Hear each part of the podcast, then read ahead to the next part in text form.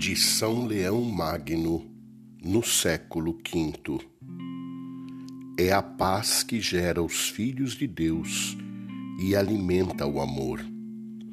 Ofereçam ao Pai a concórdia dos filhos que amam a paz, e todos os membros da família de Deus se encontrem naquele que é o primogênito da nova criação que não veio para fazer a sua vontade, mas a vontade daquele que o enviou.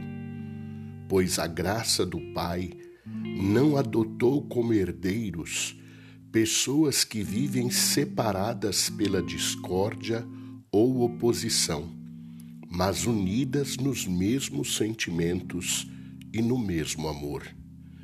É preciso que tenham um coração unânime os que foram recriados segundo a mesma imagem. O Natal do Senhor é o Natal da paz. Cristo é a nossa paz.